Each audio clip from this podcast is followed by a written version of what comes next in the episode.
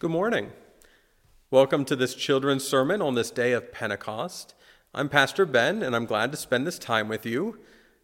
As usual, we've got a little bit of conversation to do and a story to hear. First, let's begin with the story. This is a story that we already heard once. Let me know if you remember it.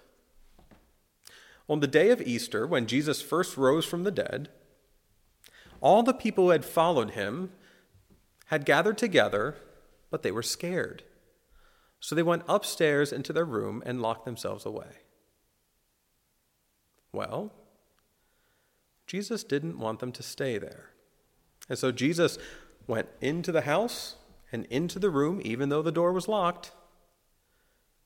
And when they were surprised to see him, he said, Peace be with you. And they felt a little bit better. And then he, he did something that was okay at the time. He gave them his spirit, a lot like his breath. He gave it to them, and he said again, Peace be with you.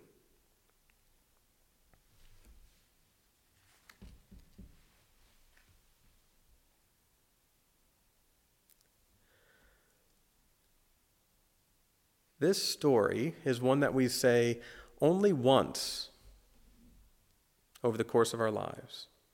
That is to say, this story is something that we're not meant to repeat. The thing that we're supposed to learn in this story is that we are always people who God helps. We are always people who God stays with, that we don't have any reason to be afraid. We don't have any reason that we need to be scared. God will be with us, and God is going to help us out the door and into the world to love and serve everyone. But from time to time, we are scared. And we do, we do need help to get out the door again. I bet you can remember points in your life where you've been scared. Who helps you not be scared? Is it your parents? Do they help you work through that? Maybe it's your brother or your sister. They help you when you're scared. Maybe it's your grandparents. Maybe it's a friend. God puts people in our lives to help us work through our fear because it's not a place that we want to stay. It's understandable. We all get scared, but it's not a place that we ever try to stay.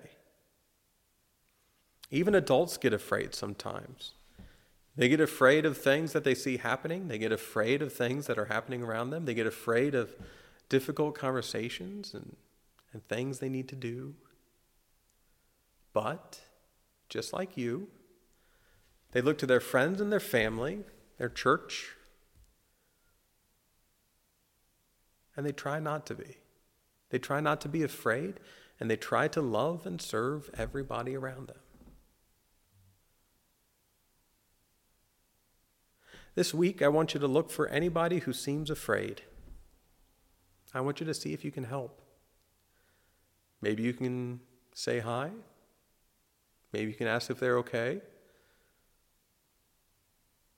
Whatever you do, I want you to know that God is always with you and with all people, and that we don't have to be afraid for very long.